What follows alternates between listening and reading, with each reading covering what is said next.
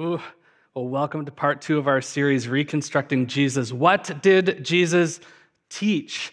And through this series, we're leaning into and learning about Jesus, the questions that like we ruminate on, that we have like on our pillows late at night, the, the way that Jesus, like how did he treat, treat uh, politics and power, especially in the world that he knew, and how do we do that today? Uh, what was the way that he lived? He embodied what he believed and taught, the historical record of his life that Jesus existed and that Jesus is Lord. And then today, what did he actually say?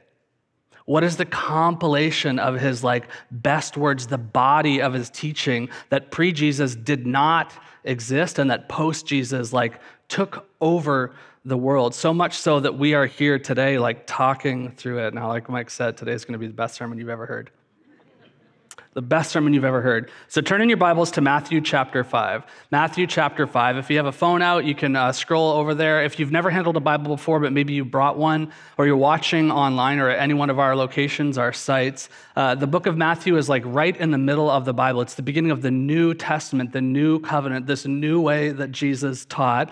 Uh, and it's like middle of the Bible, quick right, the book of Matthew, and then scroll to the number 5. While you're doing that, I'll mention at the end of this series, we want to create room for dialogue. And so the last part of this series, the last Sunday in October, will be all Q&A Sunday. And so pay attention to our socials. We're kind of updating uh, our process and planning as well as giving some teasers on the questions that have already come in. But do not be afraid. Send in those questions, and we'll be taking the whole sermon time at the end of this month to just walk through what we're asking, what we're thinking, how we're still processing together as a community, and it's going to be really great. And if you are not yet part of a home church, maybe you've been on home church hiatus personally, maybe you've never been to a home church before, brothers and sisters, this is the week to jump in. And so all of our home churches are posted online. This would be a great week to turn this like monologue into dialogue to process alongside other brothers and, sisters. Okay, okay.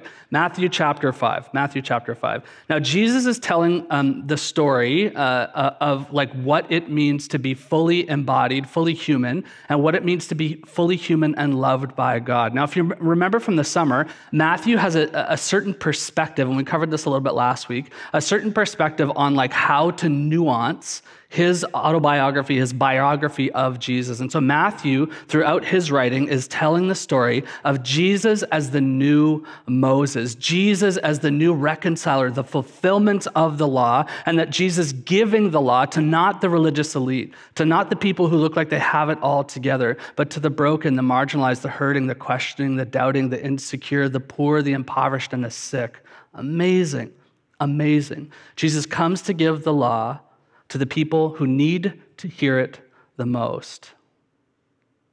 Jesus comes to give to the law to the people who need to hear it the most.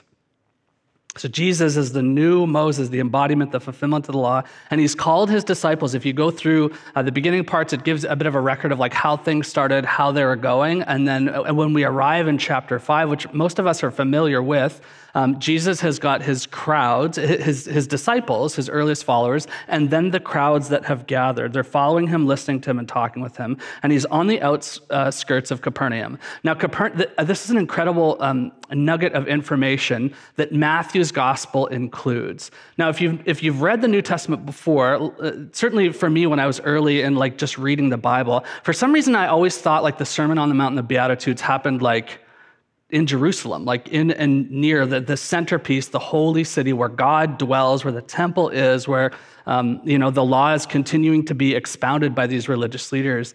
And in a brilliant move of, of compassion, Jesus is nowhere near the temple. Jesus is nowhere near the city of God. He's also not in his hometown. He's moved and set up like a second home in the city of Capernaum. And that's for a, region, a, a reason. It's north, it's about 100 kilometers from the city of God, from Jerusalem. And Jesus takes his disciples and the crowds that have fall, uh, gathered there, uh, and he, he sets up on a mountain or a hill. Uh, this hilltop that looks towards the Sea of Galilee. Now, it's interesting. If you were to travel there in, in Israel today, uh, this hill where they think this happened, it looks towards the Sea of Galilee. It looks towards the Sea of Galilee, which was a common place where Jesus taught and used illustration, um, uh, uh um, you know, storytelling to get the point across. And if you looked out over the Sea of Galilee, you would see that the Sea of Galilee then closes into the Jordan that leads towards the Red Sea or the Dead Seas. Brilliant, brilliant. And so Jesus, even by virtue of where he chooses to teach, is like if you were a Jewish boy or girl or man or woman gathered in this crowd, you'd be like, what? This is like, this is the embodiment of like what our ancestors would have experienced in receiving the law. Like this is like our new Moses is here up on a mountainside teaching a new way of being. So Jesus is far from the holy city, rural, separate, not where you would expect to hear from God. He takes his disciples, men and women men and women in the crowds that have gathered, not unlike what we're doing here today. And outside of Capernaum, he sits down on the side of this hill, overlooking the Sea of Galilee, and starts teaching something way different. On this hill, he teaches a sermon, an exhortation, a way of teaching, a way of being, a sermon this new way of understanding who and how God is. And he really tackles a, like a, a bunch of ethical dilemmas that are so impactful for us today, but also uh, what it means to correctly interpret the law. Do not think that I've come to abolish the law, but I've come to fulfill it. That Jesus is the fulfillment of the law. And then also how Jesus and his person as being his teaching is shows what it's like to live and to love according to God's will, to love God and to love one another. And so one day, as he saw the crowds gathering, Jesus went up on the mountainside and he sat down. His disciples, men and women, gathered around him, and he began to teach them saying this God blesses those who are poor and realize their need for the kingdom of heaven is theirs. God blesses those who mourn, for they will be comforted. God blesses those who are humble, for they will inherit the whole earth. God blesses those who hunger and thirst for justice, for they will be satisfied.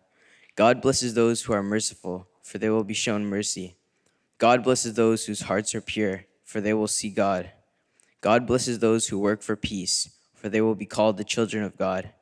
God blesses those who are persecuted for doing right, for the kingdom of heaven is theirs. God blesses you when people mock you and persecute you and lie about you and say all sorts of evil things against you because you are my followers. Be happy about it. Be very glad, for a great reward awaits you in heaven. And remember, the ancient prophets were persecuted in the same way. You are the salt of the earth, but what good is, is salt if it's lost its flavor? Can you make it salty again? It will be thrown out and trampled underfoot as worthless. You are the light of the world, like a city on a hilltop that cannot be hidden. No one lights a lamp and then puts it under a basket. Instead, a lamp is placed on a stand where it gives light to everyone in the house. In the same way, let your good deeds shine out for all to see, so that everyone will praise your heavenly Father. Don't misunderstand why I have come. I did not come to abolish the law of Moses or the writings of the prophets. No, I came to accomplish their purpose. I tell you the truth. Until heaven and earth disappear, not even the smallest detail of God's law will disappear until its purpose is achieved. So if you ignore the least commandment and teach others to do the same, you will be called the least in the kingdom of heaven.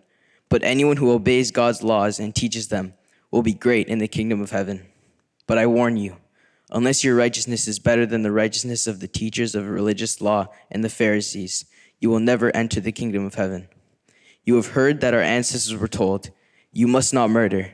If you commit murder, you are subject to judgment. But I say, if you are even angry with someone, you are subject to judgment. If you call someone an idiot, you're in danger of being brought before the court. And if you curse someone, you're in danger of the fires of hell. So if you are presenting a sacrifice at the altar in the temple, and you suddenly remember that someone has something against you, leave your sacrifice there at the altar. Go and be reconciled to that person. Then come and offer your sacrifice to God.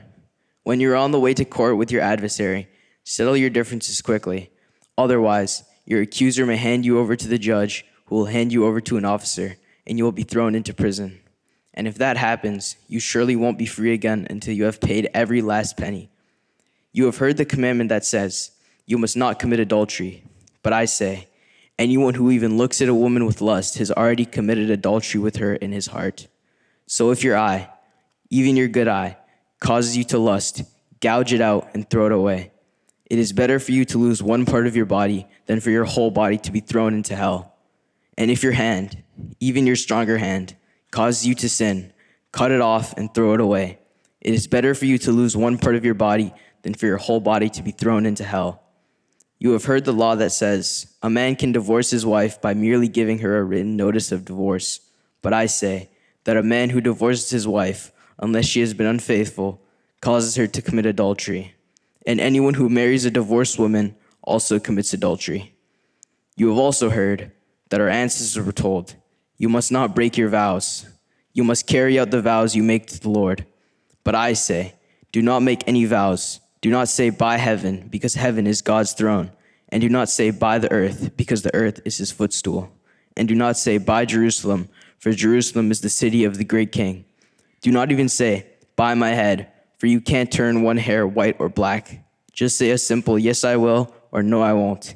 Anything beyond this is from the evil one. You have heard the law that says, the punishment must match the injury, an eye for an eye, and a tooth for a tooth.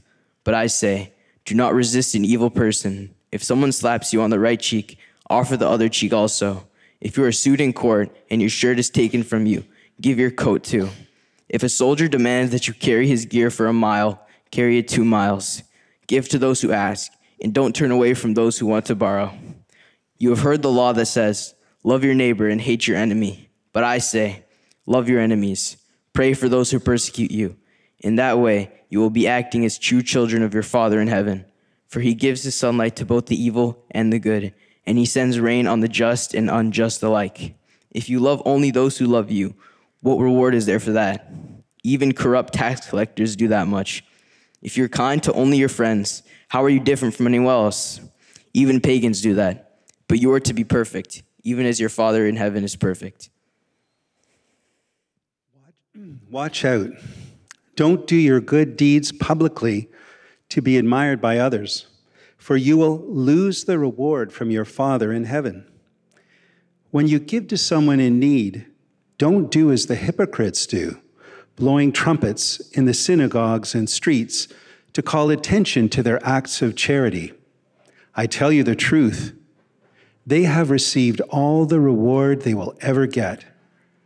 But when you give to someone in need, don't let your left hand know what your right hand is doing. Give your gifts in private, and your Father who sees everything will reward you. When you pray, don't be like the hypocrites who love to pray publicly on street corners in the synagogues where everyone can see them. I tell you the truth, that is all the reward they will ever get. But when you pray, go away by yourself, shut the door behind you, and pray to your Father in private. Then your Father, who sees everything, will reward you. When you pray, don't babble on and on as the Gentiles do. They think their prayers are answered merely by repeating their words again and again. Don't be like them, for your Father knows exactly what you need even before you ask Him. Pray like this Our Father in heaven, may your name be kept holy. May your kingdom come soon. May your will be done on earth as it is in heaven. Give us today the food we need, and forgive us our sins as we have forgiven those who sin against us. And don't let us yield to temptation, but rescue us from the evil one. If you forgive those who sin against you, your heavenly Father will forgive you. But if you refuse to forgive others, your Father will not forgive your sins.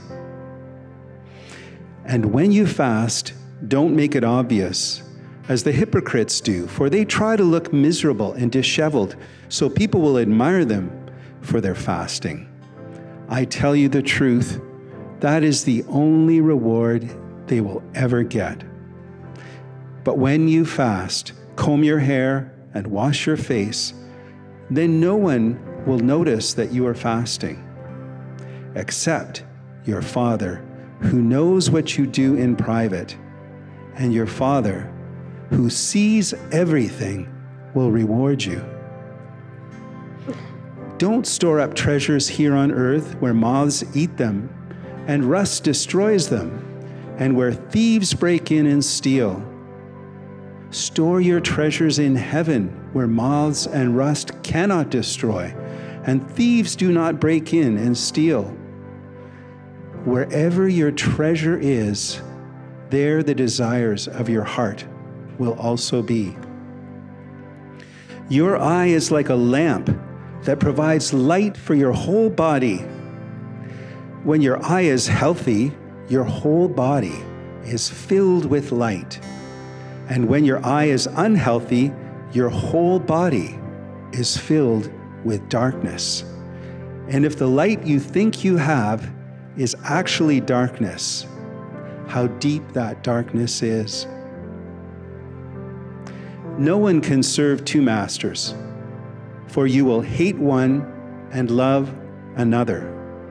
You will be devoted to one and despise the other. You cannot serve God and be enslaved to money. That is why I tell you not to worry about everyday life, whether you have enough food and drink or enough clothes to wear. Isn't life more than food and your body more than clothing? Look at the birds. They don't plant or harvest or store food in barns, for your heavenly Father feeds them. And aren't you far more valuable to Him than they are? Can all your worries add a single moment to your life? And why worry about your clothing? Look at the lilies of the field and how they grow. They don't work or make their clothing, yet Solomon in all his glory was not dressed as beautifully as they are. And if God cares so wonderfully for wildflowers that are here today and thrown into the fire tomorrow, he will certainly care for you. Why do you have so little faith? So don't worry about these things, saying, What shall we eat? What shall we drink? What shall we wear? These things dominate the thoughts of unbelievers. But your heavenly Father already knows all your needs. Seek the kingdom of God above all else and live righteously, and He will give you everything you need. So don't worry about tomorrow, for tomorrow will bring its own worries. Today's trouble is enough for today. Stop judging, and you won't be judged. For you will be treated the very way that you treat others. The standard that you use in judging is the same standard by which you will be judged. And why are you worrying about the speck in your friend's eye when you have a log in your own eye? How can you think of saying to your friend, Friend, let me help you get rid of the log of the speck in your eye when you can't see past the log in your own eye? Hypocrite. First get rid of the log in your own eye, and then perhaps, perhaps you will see well enough to deal with the speck in your friend's eye. I tell you, don't waste what is holy on people who are unholy. Don't throw your pearls before the swine. They will trample the pearls and then turn and attack you. Listen, keep on asking, and you will receive what you ask for. Keep on seeking and you will find. Keep on knocking and the door will be open to you. For everyone everyone who asks receives, and everyone who seeks finds, and everyone who knocks, the door will be open to them. You parents, if your children ask for a loaf of bread, do you give them a stone instead? Or if they ask for a fish, do you give them a snake? Of course not. So if you sinful people know how to give good gifts to your children, how much more? How much more will your heavenly Father give good gifts to those who ask?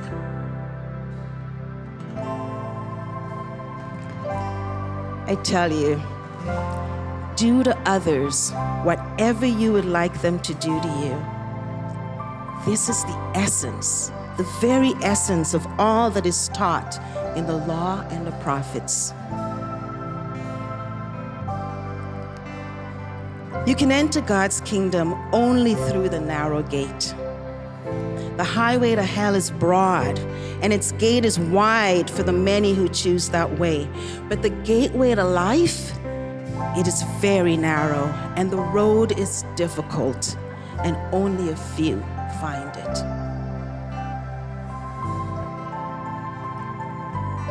I tell you, you must beware of false prophets who come disguised as harmless sheep, but are really vicious wolves. You can identify them by their fruit. That is by the way they act. Can you pick grapes from thorn bushes or figs from thistles? A healthy tree produces good fruit, and a bad tree produces bad fruit. A good tree can't produce bad fruit, and neither can a bad tree produce good fruit. So every tree, every tree that does not produce good fruit is chopped down and thrown into the fire. I'm telling you, just as you can identify a tree by its fruit, so you can identify people by their actions. Listen. Not everyone who calls out to me and says, Lord, Lord, will enter the kingdom of heaven, but only those who actually do my Father's will, they will enter. On Judgment Day, there will be many.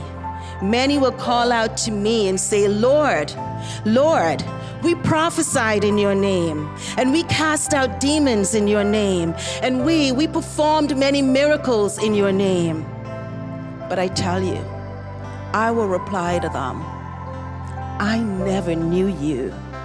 Get away from me, you who break God's laws.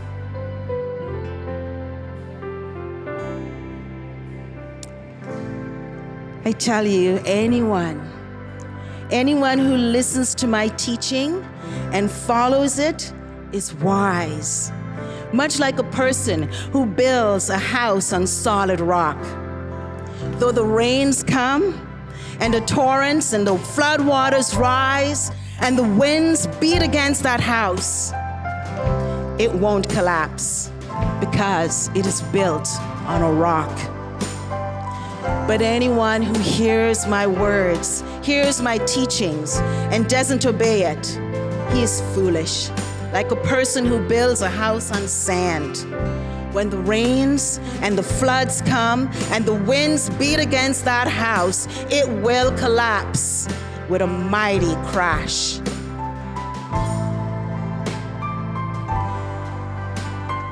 When Jesus had finished saying these things, the crowds, the crowds were amazed at his teachings, for he taught with great authority.